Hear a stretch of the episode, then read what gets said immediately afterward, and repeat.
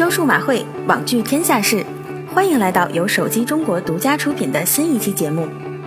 本期我们先来说个好消息：三月六日，国新办举行网络降费提速发布会，正式宣布，自二零一七年十月一日起，三大运营商将全部取消手机国内长途和漫游费，同时将大幅降低中小企业转线接入资费，降低国际长途电话费。收取多年的长途漫游费，终于要和我们说再见了。实际上，对于大部分用户来说，是感受不到漫游费的。这是因为我们办理的基本上都是全国一体化的计费套餐，只有少部分用户仍在使用老旧套餐。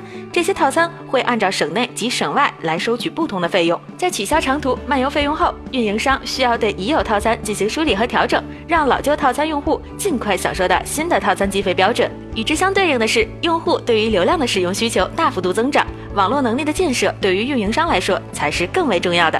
在两会期间，小米创始人雷军作为人大代表出席，他提到，消费升级不等同于涨价。其实从去年年底开始，智能手机、家电等产品纷纷开始涨价，理由不外乎元器件成本提升及汇率变动两个因素。此外，消费升级也被认为是原因之一，但雷军认为，品质的提升才能被称作是高端产品。消费升级并不能简单的与涨价相关联，在同等的价格水平下，把产品做好才是关键。今年是 iPhone 十周年，所有人都在期盼着苹果即将推出的新机 iPhone 八。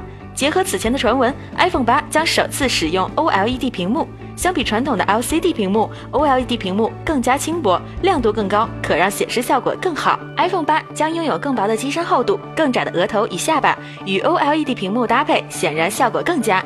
另外，预计到2019年，所有 iPhone 产品都将用上 OLED 屏幕。当然，这种搭配也并非完美，OLED 屏幕生产制造成本很高，这就意味着 iPhone 八将会卖出一个前所未有的高价，恐怕用户的钱包都会有些吃不消。